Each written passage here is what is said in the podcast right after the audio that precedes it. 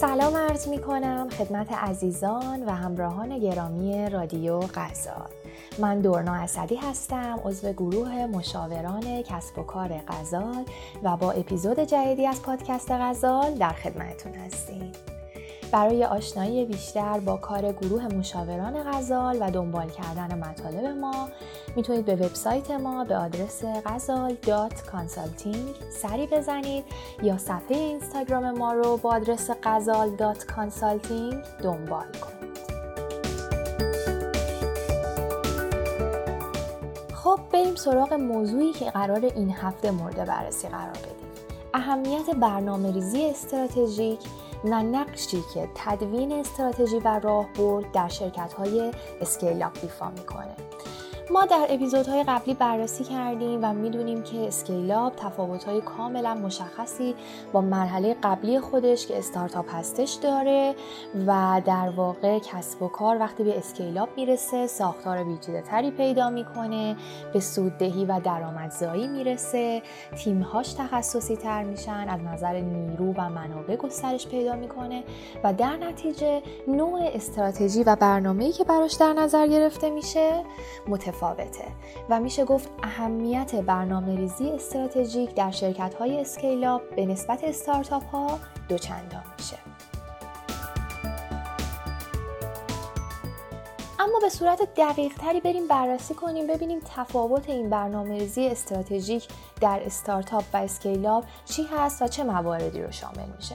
در واقع در کسب و کارهای نوپا و استارتاپ ها استراتژی ها و اهدافی که تعیین شدن کوتاه مدت هستند ولی scale-up دیگه به یک جایی رسیده که باید برنامه ریزی استراتژیک بلند مدت تر اهداف تدقیق شده و شفافی داشته باشه.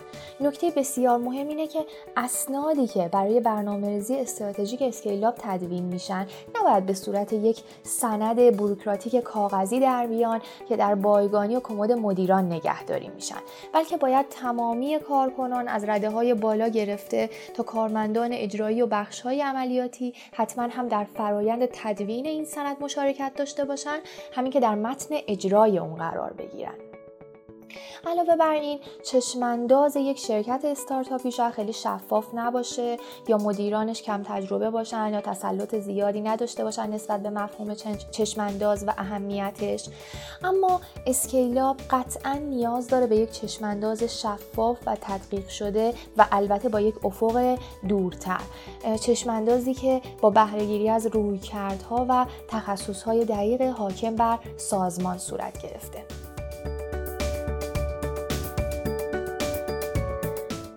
بررسی کنیم ببینیم فرایند برنامه‌ریزی استراتژیک در شرکت‌های اسکیلاب به چه صورت هستش.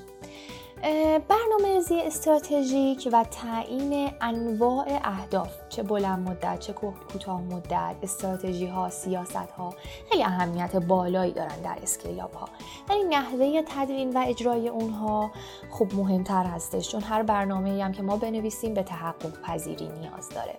چشمانداز و اهداف کلان معمولا خیلی سطح بالا هستن و بیشتر مدیران رو درگیر می‌کنن.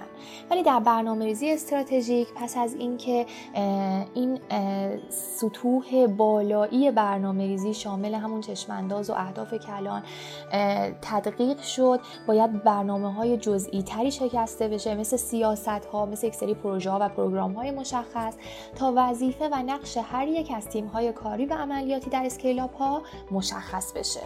همینطور هم باید یک سری شاخص هایی ببینیم که بهش میگیم شاخص کلیدی عمل کرد KPI تا عملکرد هر یک از تیم های تخصصی در دستیابی به اهداف مورد ارزیابی مشخص بشه.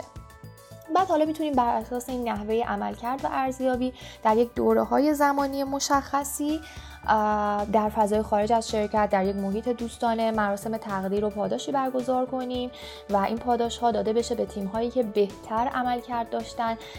از نظر اون شاخص های عملکرد و از نظر میزان دستیابی به استراتژی های مخصوص اون تیم این پاداش هم می‌تونه به صورت مادی و معنوی باشه و خب قطعا نقش مهمی داره در افزایش انگیزه کارکنان و پیشبرد اهداف سازمان. اما یک نکته مهم دیگه که من باید اینجا اضافه کنم در نحوه هدف گذاری هستش اینه که اهداف بهتره در مقیاس های زمانی مختلف تقسیم بندی بشه. مثل اهداف ماهانه، فصلی و سالانه. و اینطوری نحوه تحقق این اهداف هم راحت تر صورت می‌گیره. برای مثال وقتی قرار ارزیابی تیم ها صورت بگیره می‌تونیم بر اساس اهداف سه ماهه این کار رو انجام بدیم که یک سری پیشبردها مشخص شده باشه و شاخص ها قابل اندازه گیری باشن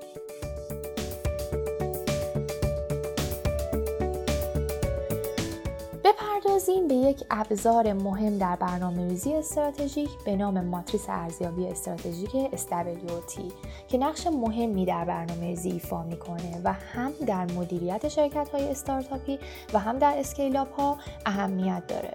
ولی خب حالا چون در scale-up ها برای ما برنامه ریزی استراتژیک مدون اهمیت بالاتری داره قطعا ماتریس SWOT ضرورتش بیشتر میشه. این ماتریس جدولی هستش شامل نقاط قوت، ضعف، فرصت و تهدید کسب و کار به تفکیک ابعاد و تخصصهای مختلف که باید به کمک تیمهای مختلف سازمان احصا بشه. و اصولا تدوین استراتژی ها هم اصلا از دل همین ماتریس در میاد و صورت می‌گیره. ما ابزار ماتریس SWOT رو در سایتمون قرار دادیم. می‌تونید سری به سایتمون غزال Consulting بزنید و این ابزار یا سایر ابزارهای مشاوره ای رو بررسی کنید. این ابزارها عموما به رشد در کسب و کار و تبدیل سریعتر استارتاپ به اسکیلا به صورت اصولی کمک زیادی می‌کنن. خب ممنونم که این اپیزود رو هم با ما همراه بودین. سپاسگزارم از توجه همیشگیتون. همچنان با غزال همراه باشید.